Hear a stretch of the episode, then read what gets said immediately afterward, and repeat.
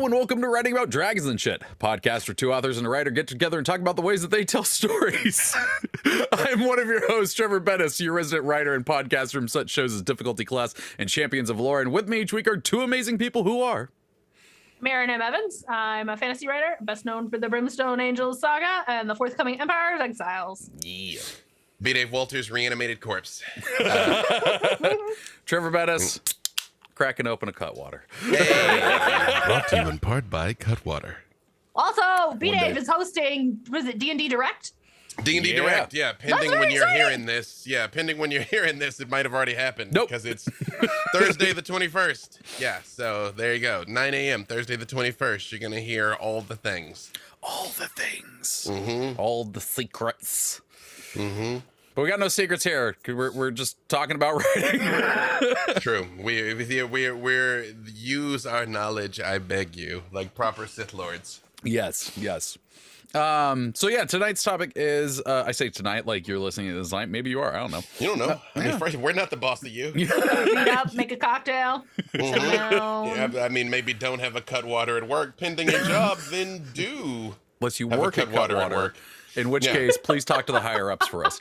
True. Um, I love that they don't know if this is like a serious a serious request or a running gag. It's straddling a line, and It's, I don't uh, want to be. answer's I don't want to. and Right. it's whatever the listener uh, that works at Cutwater wants to make of it. You know, it's their call. Here's the thing: we can't give it all away for free. That's true. We're giving away a lot for free. Yeah, yeah.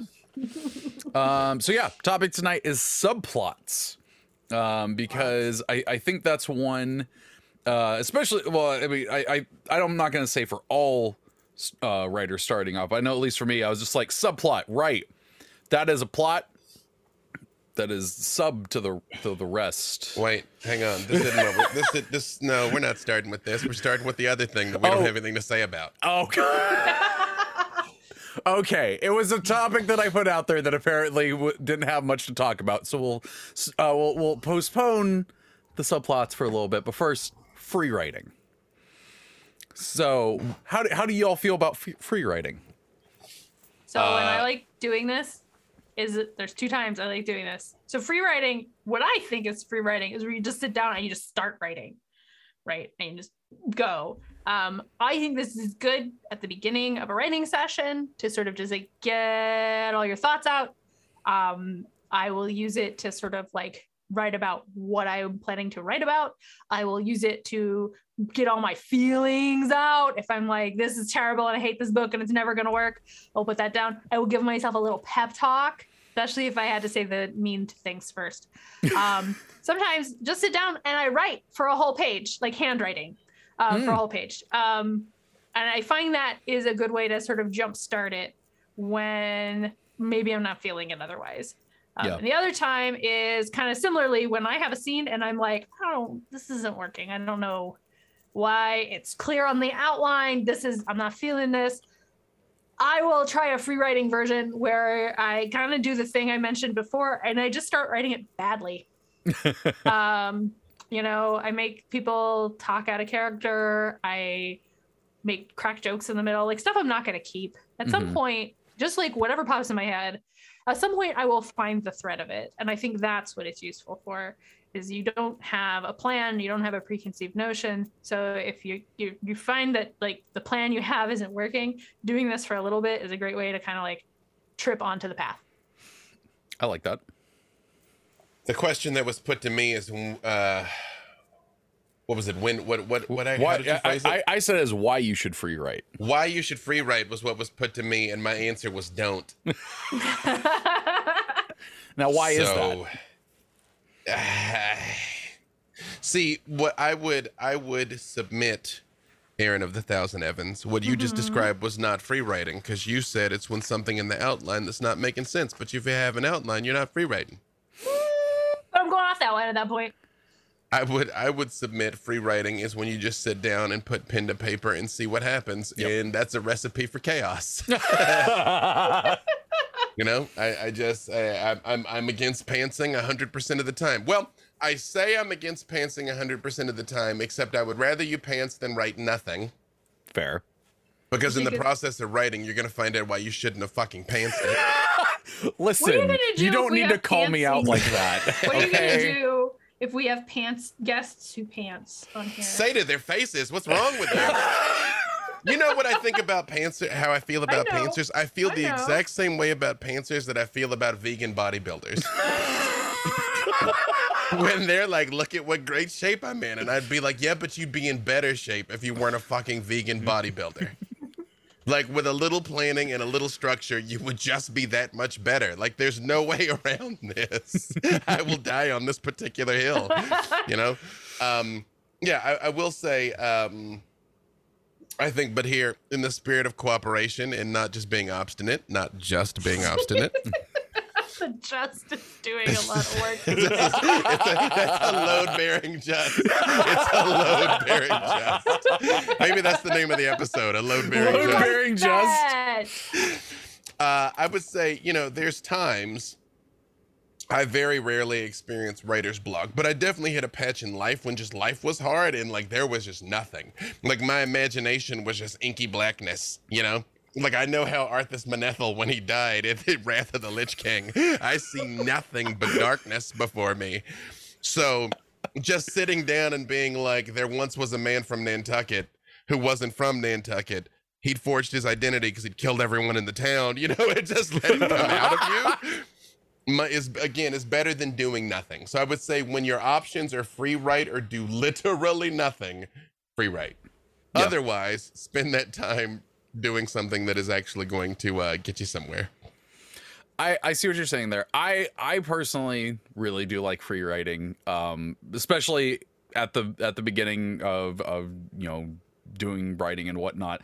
Um, mainly just to like you're saying, just to write. Like if you don't have a book project, if you don't have uh, an outline, if you don't know what kind of book you're writing yet, sure, just start doing some free writing. Like just see what happens with it. The times that I still use it though are the times that I've talked about before where it's uh where I like I get hyper focused on a genre that I'm not currently writing.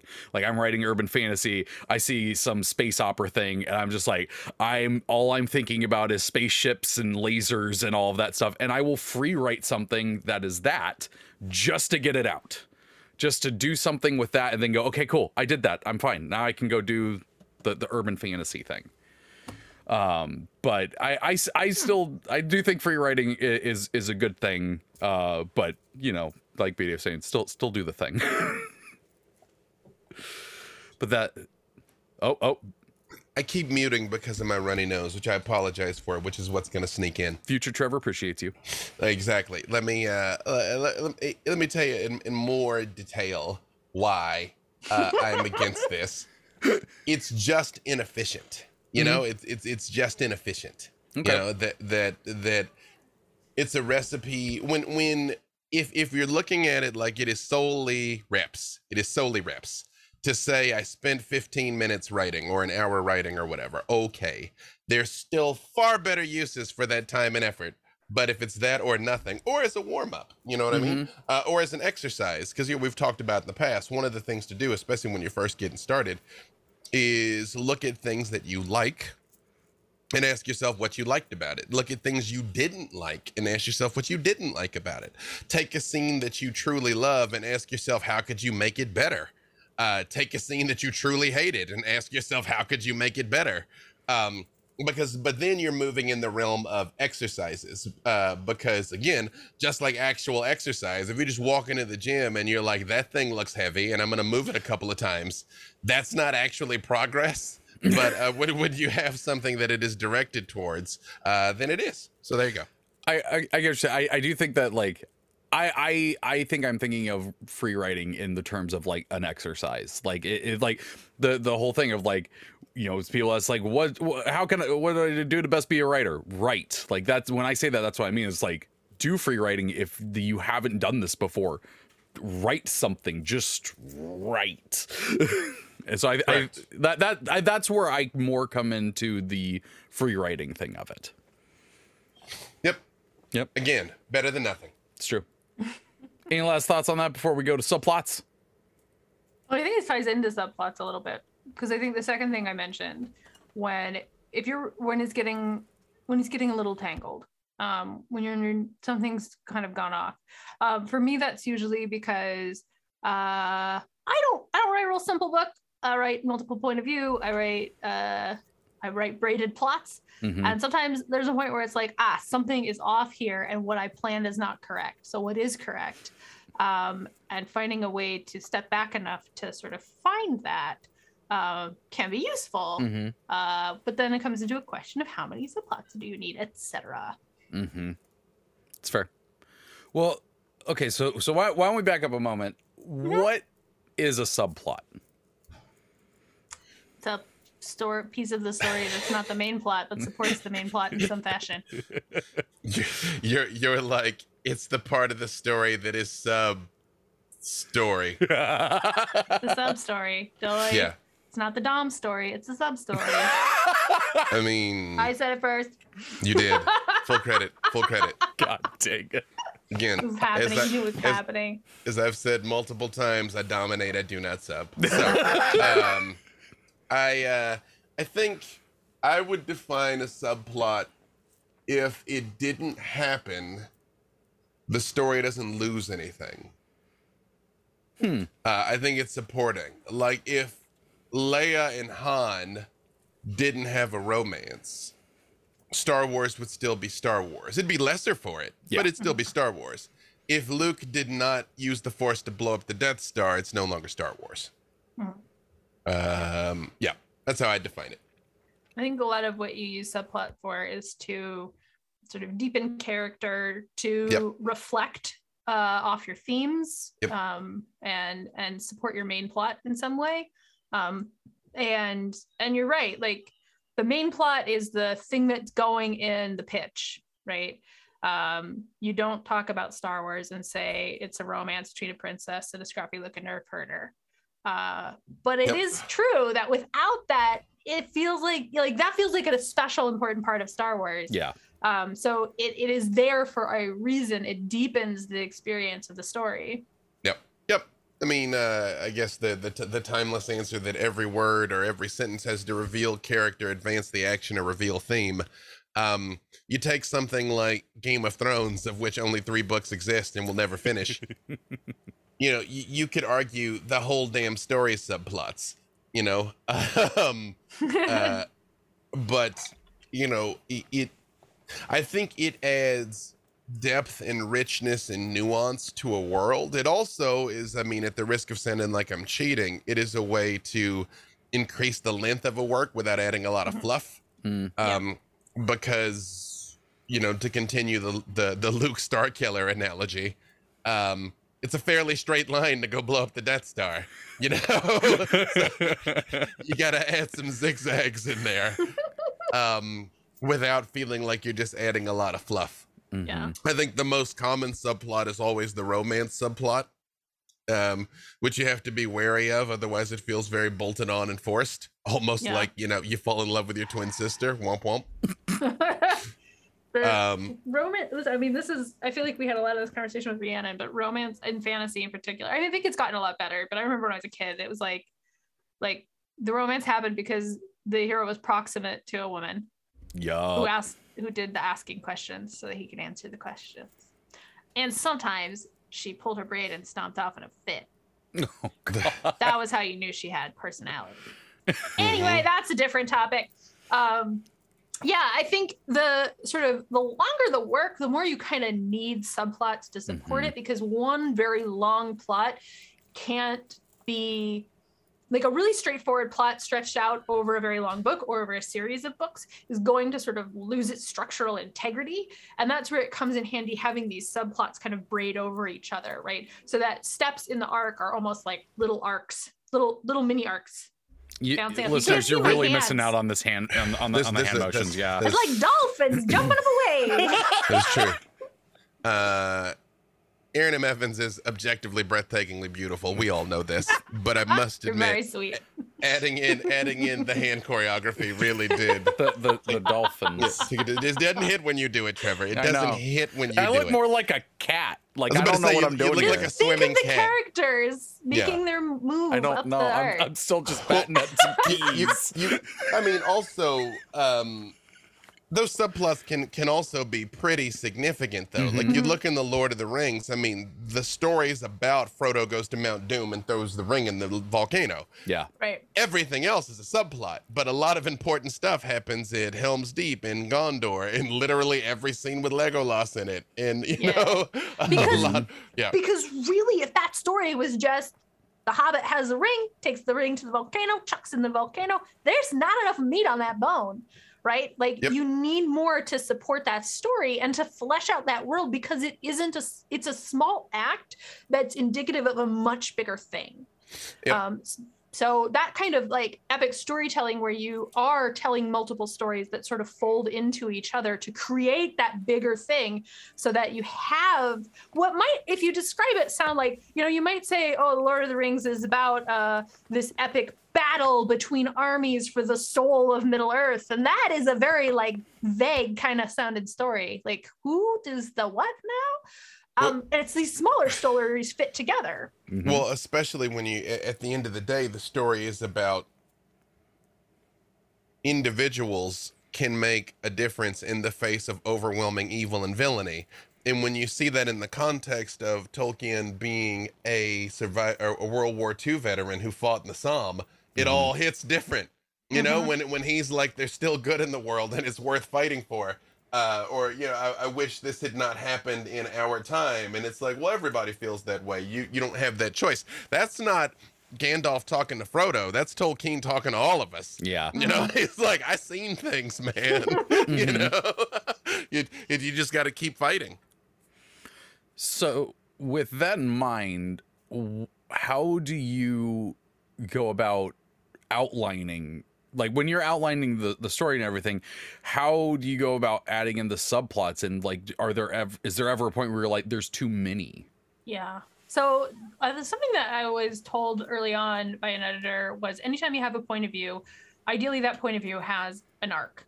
Um, that character has a goal that they're trying to achieve, um, and they will need to move through that uh, that story. Mhm. Um, part of this is sometimes fantasy authors have too many points of view, Yep. uh, so cut it down. What? But I know, I know, I know. It's the shocker. I'll give you all a minute. At first, I thought B Dave was doing a like a Tim Allen. I'm not not that. I mean, it was, it was, it was an all-purpose grunt. So it is a little bit like anytime you have a character and you're like, I need the audience, I need the readership to see this character's inner workings, um, you are sort of creating a subplot. Why are they here? What are they going to do? Um, and they all need to kind of point along this bigger story. Um, one question that I think is important to ask yourself is do they all pretty much point along that same direction? Because if you have someone who can only interact with this plot by taking a hard right over here and doing something like off to this side, it is going to be really hard to bend that back into the story and make it feel cohesive and like it's part Mhm. of something. So that to me is the first big like red flag that you have a subplot you don't need. Like Mhm. either that character's story, the thing you think is that character's story needs to change. Um, or they don't need a point of view. Or maybe they Mm. don't even belong in this book. You need a book that's going this way and they can be part of that. yeah. I think very directionally and spatially about my stories. I don't know what to tell you guys. If this is news to you, I Hey, don't it know works. what to tell you either. Um, yeah, the, it. I also think there is a time when subplots can be used to add depth and richness to the world. Mm. Um, in in especially if you're telling a longer story or a more sweeping epic Mhm. where where you know needing you to know this is what day-to-day life is for these people is important Yeah. again to continue the parallel i mean if if the lord of the rings was just sam and frodo go to mordor. I mean they'd have passed through gondor and you'd have been like oh this is a war-torn hellscape with a shitty ruler. Oh well you know? Yeah. Why are not sticking around here? yeah mm-hmm exactly. Thanks Faramir i'm out. Yeah. So, um, you know, sometimes when you want to shine that light a little further and wider, because if you have main characters with any sort of sense of urgency, having them be like, whoa, whoa, whoa, whoa, hold on. You know, we we, we got time here. Um Avatar The Last Airbender did a pretty good job of this, where they were like, we got all summer to do this. And you know, let's stop and we're gonna shop and we're gonna eat some fireflakes and we're gonna ride some penguins and like we're gonna have a grand old time. And then Roku is like, bro, you got like a week and a half. You're like, what? You know? Yeah. So you know, it was they they kind of um you got a little bit of a double dose, except the the main ways they exposed those cultures was when they went to a new place, they pick up a new person. So Toph is a stand-in for the entire Earth Kingdom, and also the best possible stand-in for any culture anywhere ever. You know, Toph is the best. She's my favorite character. sh- She is. She it, it was neck. Officially stated. It was Yep. neck and neck between Azula and Toph to the very last episode, but Azula falls apart at the one yard line, and Toph stays true to the end. Uh, but you know, Zuko is the representative of the essence of the Fire Nation, Yep. especially the juxtaposition between him and Azula. So, Aang, who's like, I have to the end of the summer to save the whole world, but wait, what's this bossing say the kids are on about? You know, well, what's this about what your family is expecting you being, you know, a, a, a rich little girl that they want to put up on a pedestal? Um, he got to see it that way and still Mhm. kept it pretty tight and linear too. Mhm. So, uh, this this is gonna just ask you questions to, to to go there. So, is a subplot only connected to a point of view, or can it be someone who's not a point of view?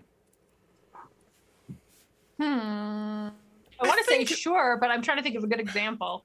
Well, I, I think that's I think that's uh I think that's just how you choose to tell the story. Yeah. hmm I mean, they need to be enough a part of the story that you give a damn. Like to give a more timely answer. You know, the Batman just came out on um Oh god, I'm so excited. HBO that. Max today. And it's okay. I'm not going to spoil anything, but it's Catwoman is pivotal to the story, but you get very little of her point of view. You don't get any of her point of view that Batman's not a part of. I mean, I'm, that's not me trying to spoil it, but I mean, even Yeah. technically, I've only watched it from start to finish at the end. But Catwoman very much comes into the narrative through Batman's lens. Mhm. But you know what I mean? Like, there's not really 15 minutes of the movie where we go do something with Selina and then Selina comes back to Batman. You know? Yeah. Um, so something like that. Yeah, I think you can. I think that Yeah. there's a there's a peril here where you if you're telling a story about someone and they're not the point of view character, you it well, and of course I'm talking about novels here, Mhm. that you're missing out on you don't get their sort of emotional headspace. You get someone's interpretation of their emotions. So that's one piece. So then you're kind of telling a story about the person watching them and, and how they interpret it. And then the other piece that, but but I mean that can still work, right? They could still be very astute, and you see lots of things. There's, I mean, like Moby Dick. You know, you don't get to know what Captain Ahab's thinking. You get to watch Ishmael think about what he's thinking, right? So oh, you know what Ahab's thinking. I mean, yeah, he's not subtle. He's not subtle, right? Murder. to the end, I grapple with thee. For See, but there's Yeah. You could read it like he's he's really uh projecting a very no, I mean I don't know. Uh, for hate's sake, I spit my last breath at thee. Like So- no, he- I just So, now yeah. realized So, I need yeah. a remake of Moby Dick, but done in the style of Our Flag Means Death. But that's another story. intriguing. So yeah, okay. So there are examples of doing this, and I would say these are the perils, right? That you you need that character to come across clearly, um, and the narrator, the person who has the point of view, really has to be able to read them, interpret them in the Mhm. way that you want. And there can be a question in there of like, you know, uh, boy, I'm blanking on the who's the narrator of Great Gatsby. oh, uh, That guy. Nick. Nick. yeah. Okay, Mhm. so there could be a question in here of like how much is Nick projecting onto Gatsby, right? But the story doesn't Mm. break better on that, right? Not not everybody had the same privileges though, yo.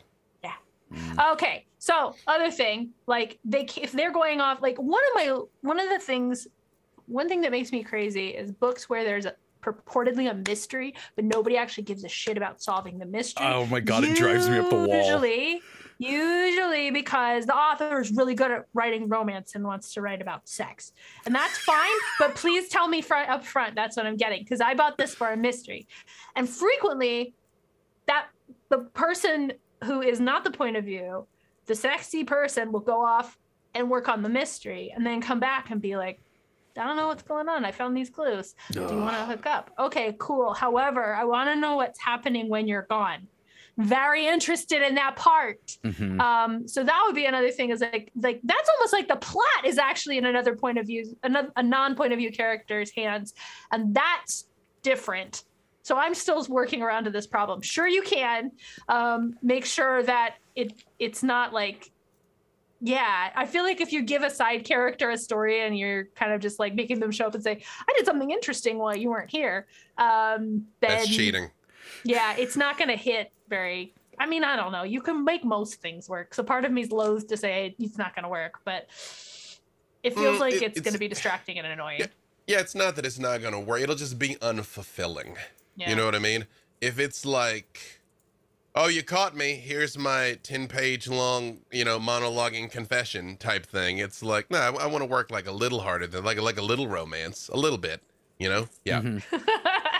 It's uh, I I just remember, and this this is a this is a, a- an example that very much is dating me, um, age wise, not romantically. Although, what's up? Shoot your shot.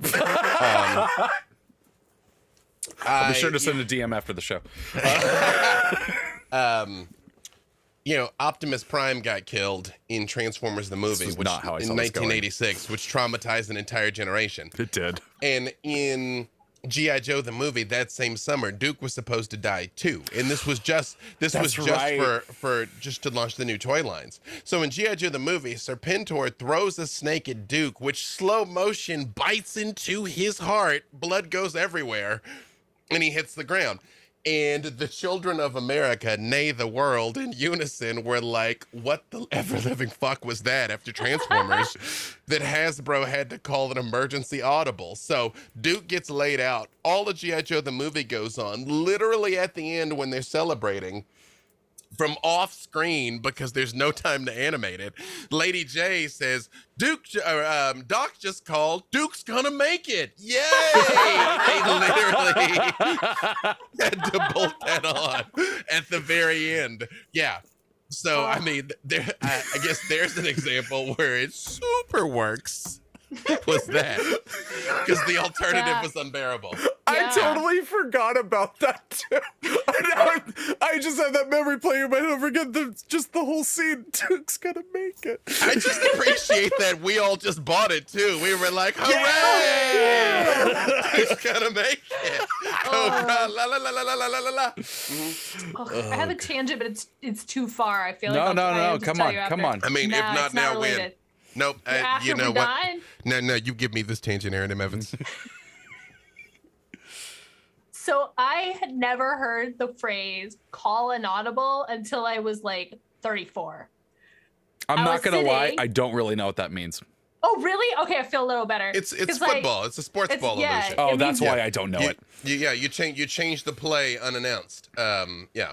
I met up with my sister for like brunch and we sat down and I got a text from I must have been from my husband. I was I made a face or something and the waiter came up and was like, "What can I get you to can I get you anything to drink?" And at the same time she saw my face, she says, "Do we need to call an audible?" And I just froze, like my brain short circuited. And I was like, I fell through a wormhole. I'm gonna look out the window and the buses are gonna be centipedes or something. What are the words you just strung together?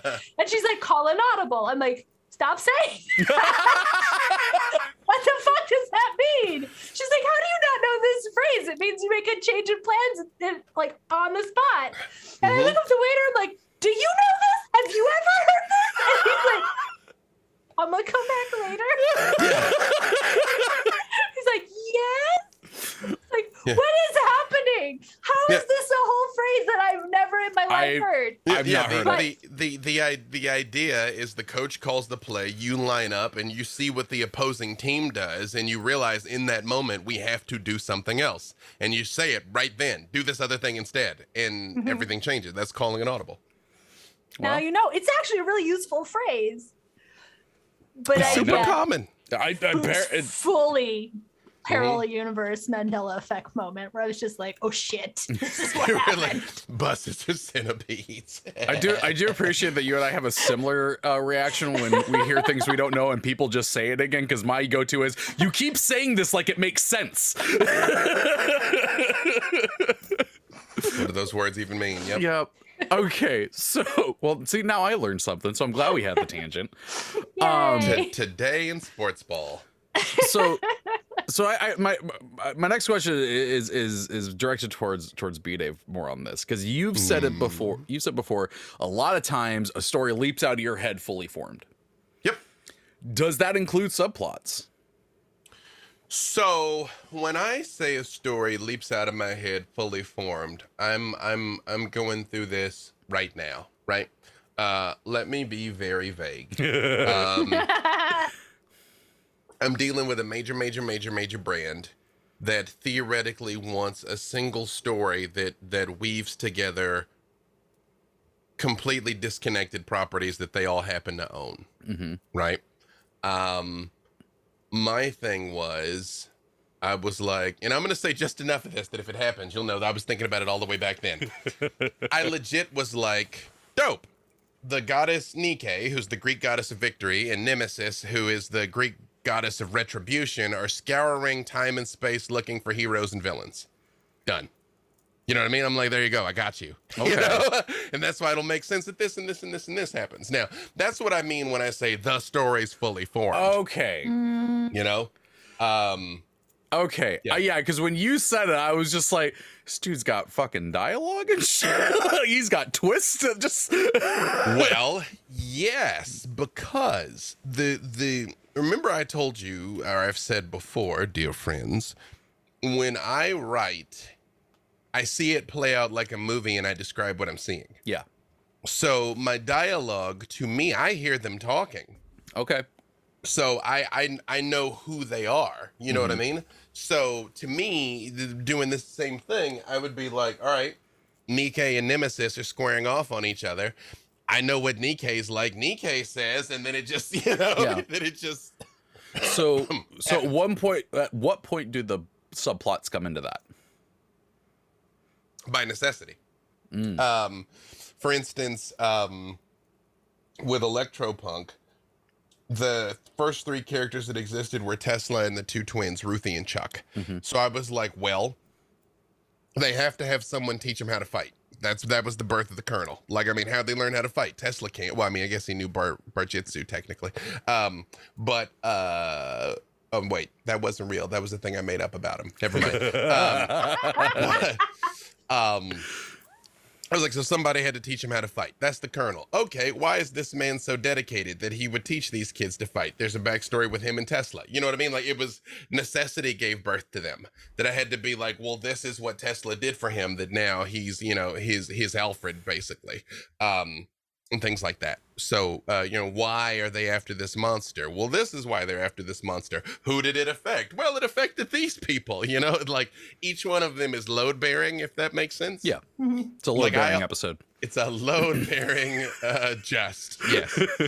Um, I don't think I've ever been like, I put in the subplot of the talking dog just because I wanted a talking dog. Like I, I try not to be that dude, and I find it infuriating when people do that because you can tell. yeah.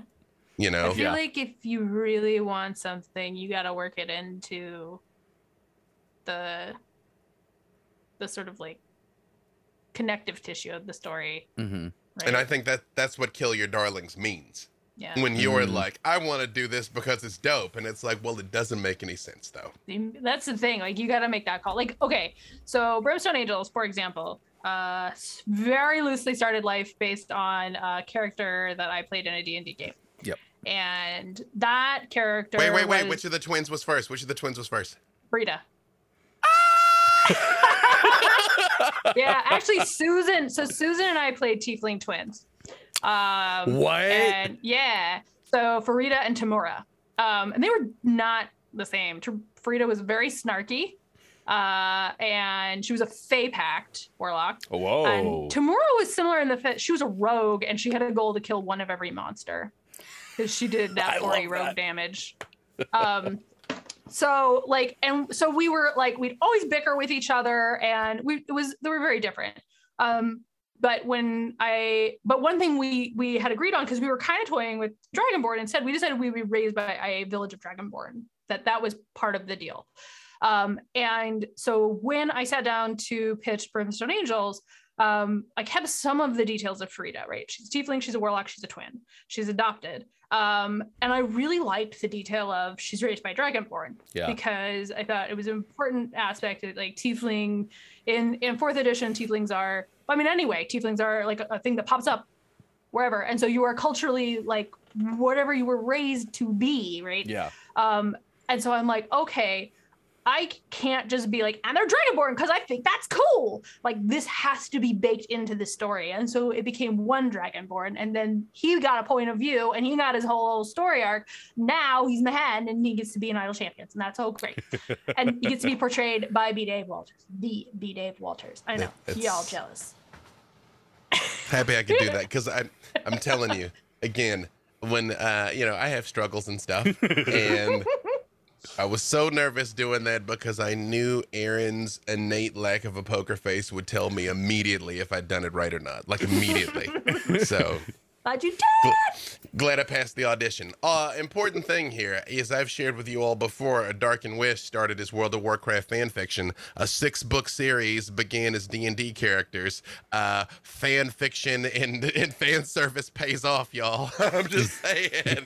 But I think that kill your darlings thing is important. Is like really Yeah. sit down, and there are parts of that like this story doesn't work as well if Farideh keeps being snarky. This story doesn't work as well Yeah. if she has a pact with this powerful archfey. It's better to have her tied to the devils because that's a whole big thing for tieflings. Yeah. The rest of this party, the rest of the people in our party had no purpose in this story because they have their own stories and fitting them in would be it would be it would be extraneous subplots. It would Yeah. make the Yep. story very messy. So that all has to go. So when you do that kind of thing, like you do have to be ruthless in a sense for like whatever is fun or whatever you have good feelings about. Like you really have to hone it to the story. Yeah. No talking dogs. Unless you justify the talking dogs. It's true, unless the you know it's Scooby Doo and the show's about the talking dog, or That's how you, you know, yeah, talking right. dog work. Exactly. Don't ask me how they pulled off Brian Griffin, because I mean they just felt like it. Um, I, I You will just do say like an adventure time and be like, fucking everything goes here. That's what. that's why. Yeah. Uh, I will say uh, again with the Dark and Wish, as I've shared with you in the past, I had to fight to keep the character of Aiden in the story. Yeah. Uh, IDW wanted to cut him, especially because he doesn't do much in the early episodes, especially because he's not there with them when they're older. And I was like, I'm telling you, it's important. I'm telling you, it's important. I'm telling. And I had to fight them every step of the way. And then when his purpose of the story is revealed, you're like, oh, of course we couldn't have done without that. And I'm all like, ah, but that kind of thing doesn't come with fucking pantsing. Yeah. You can't be like three fifths of the way through this story. This is gonna pay off. I'm telling you. Or like what with Black Dice Society, the actual play we do. Trevor hears all the time because he is our brilliant hunky audio podcaster. Do what I can. I set shit in motion over 40 episodes, and I'm like, remember way back when that thing happened? That was this thing the entire time, and people are like, "What?" yeah, they can do it. It's true. It's true. Mm-hmm. Um. Oh man. Oh, I- eh, oh. Sorry, not to, not to no, I'm glad you did because I totally forgot my other question. Go ahead. Well, eh, you know, even obviously, I'm not going to out anything about Erin's process, but you know, when we were talking, she's like, "There's this thing I want to do, and it doesn't make sense." And when we talked, I was like, "All you got to do is foreshadow it sooner," and it's like. Oh yeah, that's all I gotta do. You're like, I really want this dude to be a werewolf. I'm like, dope. And the first five pages mention werewolves, and, and, it's and it's done. It wasn't quite that, but you know what no, I mean. I was very confused for a second. I'm like, I've literally never in my life written about werewolves. the There's still time. the next question I had was uh, for Erin. So when Yeah. you're you're doing your outlining process, w- uh, how do you go about inserting the subplots? Is it similar to what B Dave was saying, where it just comes out of necessity? yes, my outline is already going to make uh, B Dave make faces because I yeah, just like that. My outlines are basically like a really, really shitty fast draft uh, with like I don't do like here are the bullet points. Uh, I I work through it and I yeah, kind of like yeah, it'll be things like maybe something like this happens, or maybe it's like this. No, no, no, no, no, it's this one. Um, and so it'll be that sort of realization of I need this, I need this. Yeah, I'm sorry. No, I'm sorry to okay just with have this. this, have No, this conversation you on you've you camera. no you've sa- you've said nothing um Okay. uh, unladylike so far. I, I, I, I, respect your process and more importantly can't argue with the results. it is a stream of consciousness kind of thing. So you feel out like, why is this person here and what do they need to be doing? Um, hey, I haven't brought this up, so earlier bring this up. Um, in that process, it still changes when you sit down and actually write the story. Like when the rubber meets the road, some things are incorrect. I my favorite example is I had to for adversary the adversary. I think I turned in my first draft when it was like two thirds done, and I was like, listen, Lorcan is not working. This is he is all wrong in this. I'm gonna go back to the beginning and I'm gonna do him like this. Uh, Mhm. he was being way too accommodating. He really needed to be having a little tantrum about his feelings and realize and and then at a point realize, oh shit, this was never all about me. And then he could be heroic a little bit. But but if he Mhm. doesn't do that first, then he's just like being kind of like Not Lorcan. vaguely heroic the whole time or like kind of there and that's no good Mhm. so shitty tantrum lorcan much better for the uh, mildly noble lorcan turn that happens. Mm-hmm. but at any rate like i did not realize that was happening until it got to the point where i was like i cannot make you do the things you need to do. They don't make sense anymore. Uh, and then i had to go back and fix it. Because again it's like you didn't see where it was sliding off the rails and it's much better for the fact that I did that. Yes, it would probably be very efficient if I was the kind of person that knew right off the bat how the character was going to behave and I just did that thing. But I think that I like the way my characters end up working. Uh, so it, it is, you know, functional for me. And I don't mind doing that kind of write a lot of extra words drafting. So if it bugs you, you should not follow my lead. Yeah, well, yeah, I mean that, but that's a valid process, and I also think again, as these characters reveal themselves, they can and should be able to surprise you. Mhm. Um, you know who they thought, who you thought they were when they lived in your head, is going to be different than when they're out on the page, and that's all right. Yes. I mean, the the the outline is a map, but the map is not the territory. Mhm. Like you should never feel ever that when you get to the end, you're like, well, I'd planned Bran to be king, but that's super fucking stupid now. So maybe I should do not Yeah. that. And you're like, well, but that was the outline. Burp, burp, burp. You should, yeah, never go. Oh, Yeah. the outline. Sorry, Yeah, gotta never. don't want to disappoint past me. Especially Yeah. it's been this long. Yeah, This never. is just like, sorry, you know, the boss man. Mm, what can I say? um, I, I, I think I think the last question I've got here uh, is going off of what you were saying there, Erin, with you know essentially getting to a certain point in revisions, or actually you're saying you're writing it as you were writing it, but like when you're doing revisions and you're like this subplot doesn't work, Mhm. what like is it is it good to just rip it out or is it uh, like just work on it Cut Just it out. cut it out I think often cut it out is the right call. Kill your but I have a, I have a tendency to, well, I don't know. I feel like I write long, and then my editors are like, "Yeah, you forgot some stuff. You got to add more." that is not the right way to be. Um, but I think a lot of the time, like the, I've definitely had sort of, man, there's this character that I love in the Brimstone Angels saga, Viscaris, Samakyle. Uh, Viscaris is like super spy Harper Mm-hmm. wine You've merchant by day, James Bondian, Tarami Halfalf by night. I genuinely wanted Vescaris to have a point of view for the, like the last four books, and every time I'm like, God damn it, he's just like he's going off to the right. So that was my goal if I got to write more Brimstone Angels was to have a Vescaris centered book, but I didn't. So womp womp. I'll just put him in another book, change his name. there you go His I- name is Vescaris now. but that's the kind of thing. yeah Uh, again, p- talking back to what we did about fan fiction and everything, I mean, there's nothing stopping you from doing exactly that. You'd be surprised how often I give that advice to people. They were like, How do I get the rights to this thing? I'm like, You won't. You Change it won't. 20% and do what you want to do anyway. yeah Yes. You know? Yep.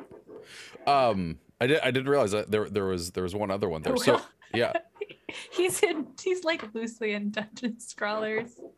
I made him. I made, he's. I he got Oh. added to Dungeon Scrawlers loosely because I made Cecilia know him, and then Artemisia started like fake writing him letters because she's secretly in love with him. So at some point, we'll need somebody to come on and, and play Viscaris. um the so so kind of a a, a sub question of that Mm-hmm. um so when you're getting to that point though of doing the revisions and whatnot how is there ever is there ever a point where you're like i have too many subplots here and if that happens how do you choose what to get rid of I I think I think you got two choices. And one of it depends on, you know, what what's the scope of this narrative. I mean, again, are you intending to write a 10 book saga? Um which I don't necessarily know that that's the move, but nobody could stop you, you know, as long as you fucking finish it.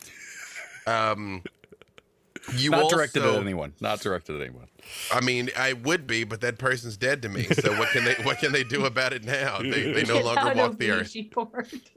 Um, I think there's a world similar to what we were talking about, the Lord of the Rings, where you can introduce a global subplot that you don't necessarily resolve.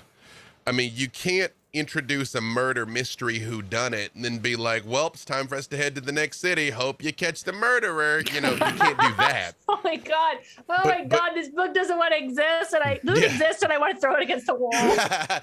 but but what I mean is like you know if if we're um you know the orcs and the elves are not getting along, and you come into a conflict, kind of a Solomon's baby type thing, where you're like, in this one unique instance, I've helped you guys solve a problem.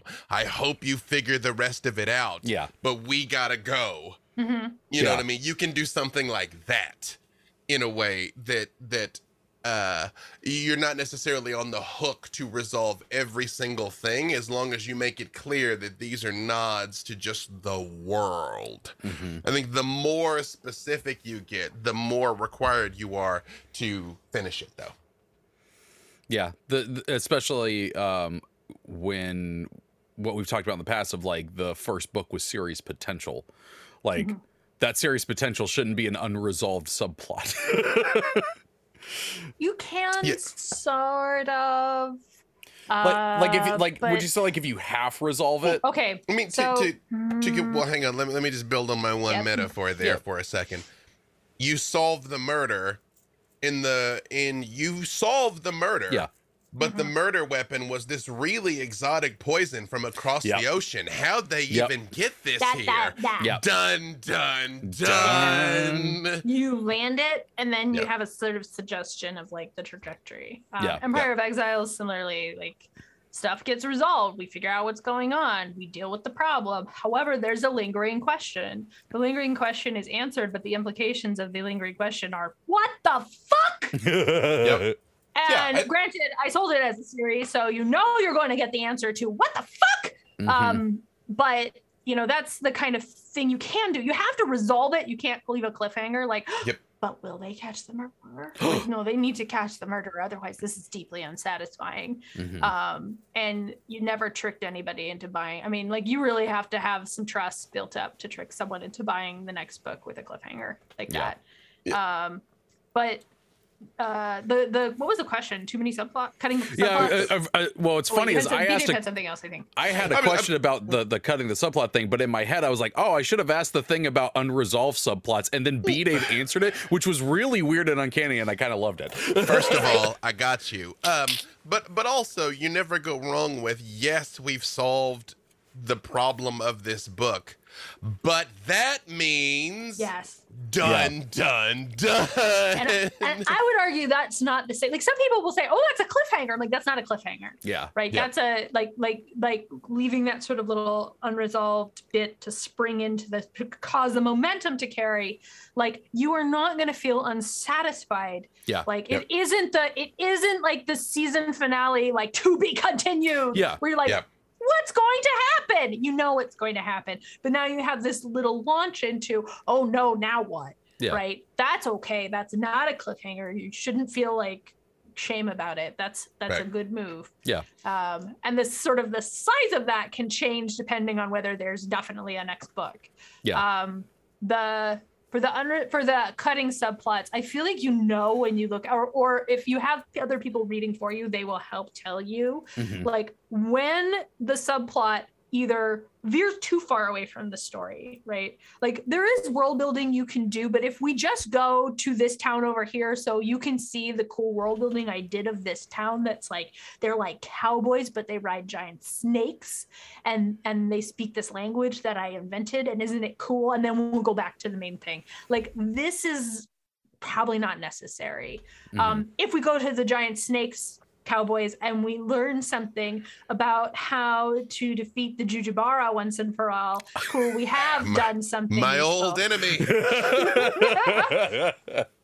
or you know, if it's like we go we go visit Yoda and we learn how to be a Jedi, sort of like that's a thing where we did we, there's more to this than just look at the cool That- world that w- building I did. Well, the thing is that literally does what you were talking about. He went, he was like, go find Yoda. He went and found Yoda. He trained with Yoda. Yoda's like, hey, don't go save your friends. And he's just like, screw you, I'm gonna go save my friends. And then as he's leaving, we get that little extra part. No, there is another. There is another. That boy is our last hope. No, no there there is- is another. so Yep. good. yeah, man. That's uh yeah. it- also, I mean, to to consider the you know the snake riding cowboys analogy, which is just objectively incredible. if you're like, I really got an idea for snake riding cowboys, and I don't know what to do, have someone mention it in the tavern. Have mm-hmm. one in the bestiary. Have the skin of one hanging on a wall somewhere. You know what I mean? That you're like, the mm-hmm. hell is that? And you're like, they're big enough to ride in the lands to the east anyway. You know what I mean? And Yeah. now you've done that. That's like that's many Bothans died getting us these Death Star plans. It was 30 years before we knew what a Bothan was. True. really love it. Yeah, exactly. Keep it in your pocket. Maybe the next book is the saga of the giant snake raiding cowboys. I think if you have a Fighting subplot, Jujubars. if you have a subplot and it goes too far away from the story, and the other the other thing that's telling is if you have a subplot and from the beginning of it to the end, nothing really changes. Right. I have to go visit my grandmother to bring her the lasagna that I made. And I go visit my grandmother and I give her the lasagna and then I leave. And you don't learn something new about me from my relationship with my grandmother. I don't discover something from my rela- visiting my grandmother. It doesn't matter. Nobody sees me visit my grandmother and then know where she lives so they can like threaten me with it. Like if Yeah. nothing changes about the trajectory of the plot for me going to take the lasagna to my grandmother, then that you don't need that. Like if Yeah. I could take it out and it doesn't matter, this isn't the place for it. And Yeah. that's another sign you should probably cut it. Yep. And if your readers get really confused, is the other one. If they can't track it, Mhm. you are going to have to sit down and figure out which of these is actually necessary. And that might even get up into you might have too many points of view for this story. Um, but that's a bigger problem. Yep. Uh, it's probably not the like. Probably it's going to be one of the other things, but It's fair. Well, we are getting uh, t- uh, towards the end of this episode. Uh, any last thoughts on subplots? Nope, we I finished good that plot thread. I love a good romantic subplot. But make it a good one. Don't do it at the expense of the mystery. Yeah, and I mean, I'd I'd try to try to give it something. You know what I mean? Um, you know, don't. I feel like anytime you're like, I'm gonna do this thing because this is the thing that is supposed to happen. Um, don't I do don't like it. You know, uh, Record of Lodoss War, one of the greatest animes ever made. You had uh, Parn and Deedlit that had their subplot, but you also had Ashram and Pirotess, which were two very different views of love between a human and an elf. I thought that was dope. Um, it's a deep cut. If you got that one, make sure you say it in the comments. Uh, all right. Well, I uh, I think that's a good place to wrap up this episode. Friends, where can people find you? What awesome things you're working on? You can find me on Twitter at Erin M. Evans. You can join me with these guys every Wednesday at 11 a.m. Pacific on twitch.tv slash CNE Games for Champions of Lore, where we talk about the lore behind Idle Champions of Forgotten Realms. Uh, you can join me on twitch.tv slash Dungeon Scrawlers every Monday at 1.30 p.m. Pacific for Concentration Check, a co-writing space. And then again at 6.30 p.m. Pacific for Dungeon Scrawlers, an actual play with a bunch of fantasy writers. Yeah. Also, pre-order my book, Empire of Exiles. I'm going to Yes. get better at telling people that. You you will, but you, you got get in there. there. Pre-order the book. Go do it. Pre-order. I mean, you know, it's because all of us have already pre-ordered. That's you know what I'm gonna do? I'm, I'm to gonna put it. I'm gonna put the pre-order link now in all of the descriptions. Oh, thank you. That's Yeah. smart. I wish I'd thought of that. I'm gonna do that. I'm gonna write a note. Oh. I mean, uh, B. Dave Walters, I say words about things. You can see me this Thursday at 9 a.m. for D&D Direct, and then some other stuff. But you know, that's that's leading the league right now. Uh, you can find me on Trevor at uh, on Trevor. I you can f- I that that Cutwater. I mean, it's so good. truly, literally. Uh, you can find me on Twitter at the Trevor. There is an A hiding in there. Um, yeah, that's gonna wrap it up for uh, this week's episode. Uh, thank you so much for listening. If you enjoyed this episode, the best way to support is by leaving a review on your podcast service of choice. Remember, Spotify, you can review now, so do that. Five stars only works. Don't do anything else. It's true. Um, yep. it's weird. It's weird. It's really weird. So I don't know why they put that option in there when it doesn't work. Um, if you would like to send in your own uh, questions, topic suggestions, or anything else you want to talk to us about, you can send that into writing about dragons and shit at gmail.com. And you can keep up to date on the show on Twitter at About Dragons. But until next week, go write about some dragons and shit.